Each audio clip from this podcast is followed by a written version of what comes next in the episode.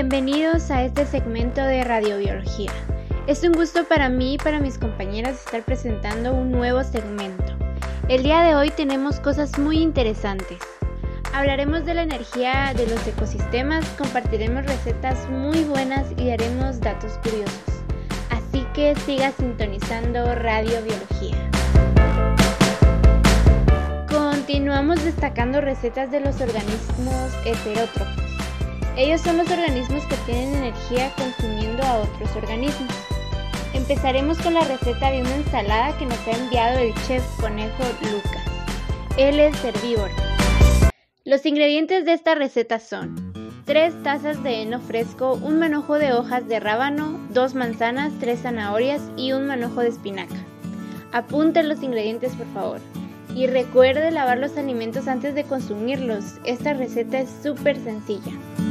Comenzaremos cortando las manzanas y las zanahorias en cuadritos. Luego pondremos a freír esto con la espinaca. Mientras eso se cocina, les platicaré qué es la red alimentaria.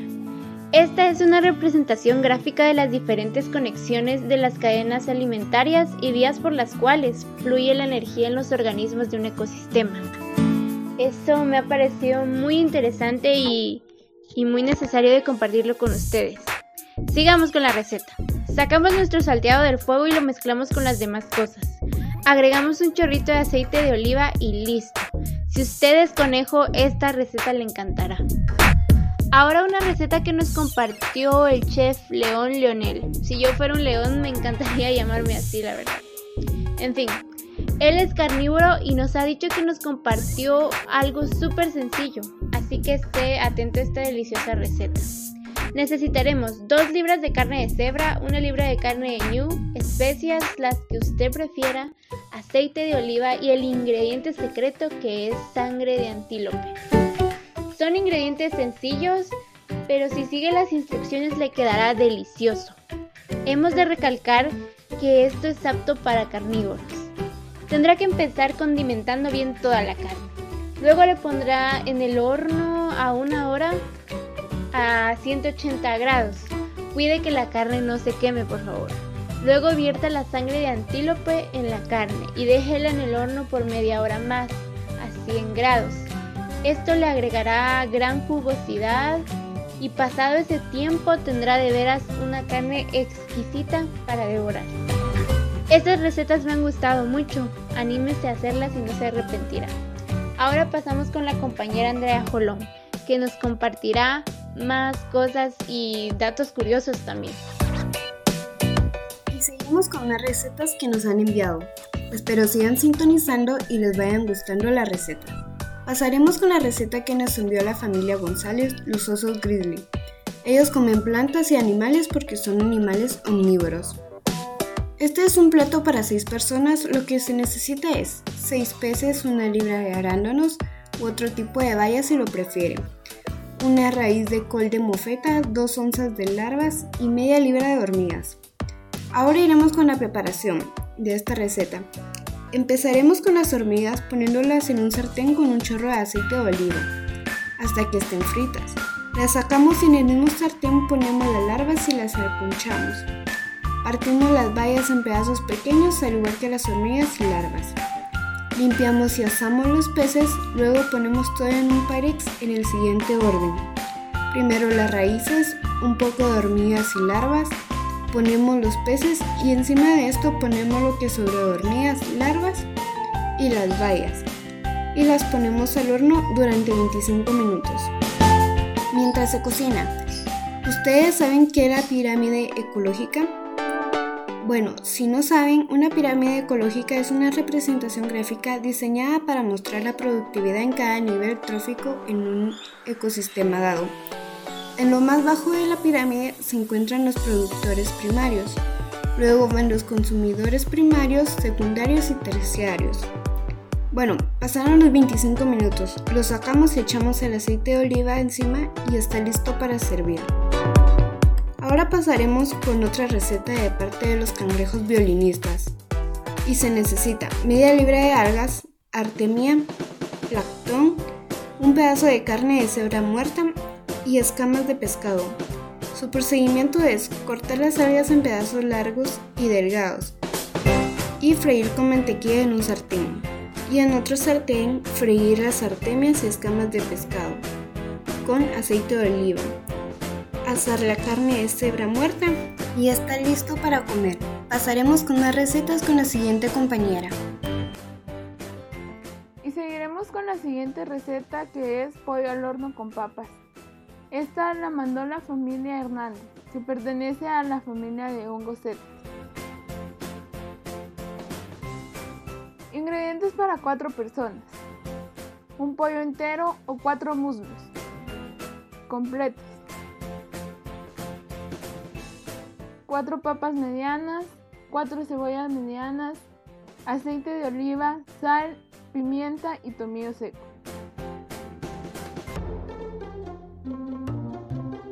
¿Cómo hacer un pollo al horno con papas y cebolla? Comenzando, comenzamos pelando las papas.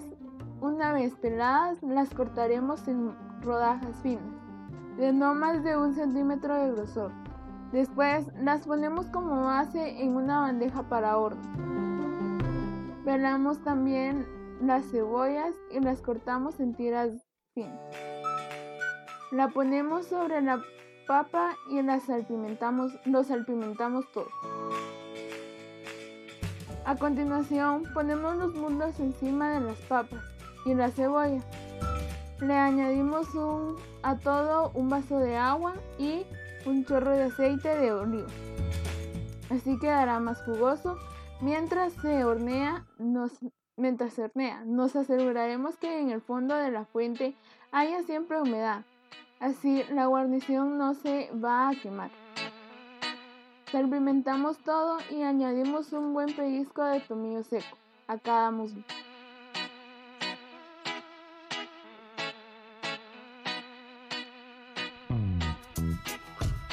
Metemos el pollo al horno a doscientos veinte grados centígrados si utilizas muslos, calor arriba y, calor y abajo. Dejaremos hornear unos treinta minutos hasta que se dore bien.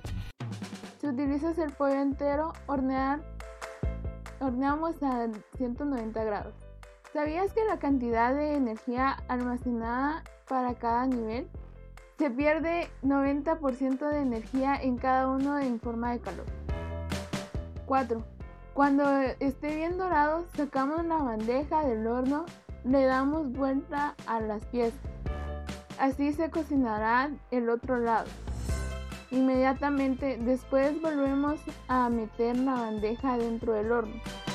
Finalmente dejaremos cocinar aproximadamente el, el mismo tiempo hasta que todo, todo quede bien cocinado. Bueno, para empezar el día de hoy prepararemos una deliciosa ensalada de algas con pepino. Ahorita les cuento los ingredientes. Bueno, Eh, van a necesitar veinticinco gramos de mezcla de algas deshidratadas, pueden ser wakame o lechuga de mar, eh, un pepino pequeño, dos pepinos baby, una cucharada de semillas de sésamo, una cucharada de vinagre de arroz, una cucharada de salsa de soja, una cucharadita de aceite de sésamo, una cucharadita de miel o sirope de agave y una pizca de sal. Creo que la verdad les dije bastante rápido los ingredientes, así que les voy a repetir un poco más despacio para que, por si en dado caso no lo pueden preparar ahorita, tal vez lo pueden preparar después, entonces para que apunten. Eh, bueno, voy repitiendo. veinticinco gramos de mezcla de algas deshidratadas, pueden ser wakame o lechuga de mar, eso no importa. Eh, un pepino pequeño o dos pepinos baby, una cucharada de semillas de sésamo, una cucharada de vinagre de arroz, una cucharada de salsa de soja, una cucharadita de aceite de sésamo, una cucharadita de miel o sirope de agave y una pizca de sal. Bueno, espero que tengan a la mano dichos ingredientes, o si no han dado caso, pues, pues que solo lo hayan apuntado bien para que luego puedan prepararla. Deliciosa ensalada de algas.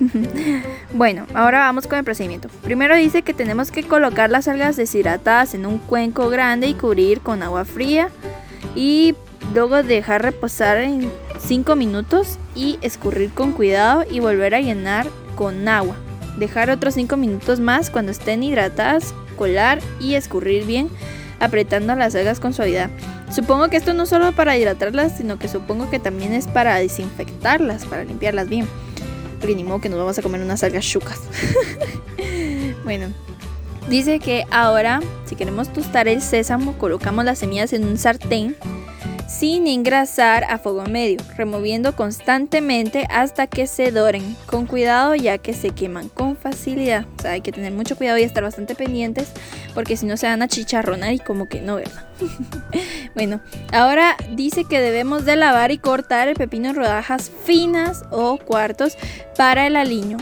Mezclar todos los ingredientes en un cuenco y ajustar sal al gusto. Entonces ya que tengamos las algas y ya tengamos el pepino, los vamos a echar en un, en un bowl, supongo, en, en un traste grande, y luego lo vamos mezclando y echándole sal para darle, darle sabor. Eh, y por último hay que colocar las algas en una fuente, añadir el pepino. Cabal, exactamente lo que, lo que yo dije. Bueno, entonces... Eh, La verdad está bastante fácil. Yo pienso que si queremos agregarle algo así como para que no esté como solo las algas y el pepino, yo digo que estaría bien como picar un, picar un tomate manzano. Sí, la verdad pienso que estaría bien picar un tomate manzano y rodajear una cebolla. Así que quede bien finita las rodajas para que sea más delicioso. Entonces, pues la verdad espero que esta, esta receta les haya llamado la atención y que la puedan preparar. Y pues luego que, que ya en, la, en el próximo segmento comenten cómo, qué tal les salió, si les salió.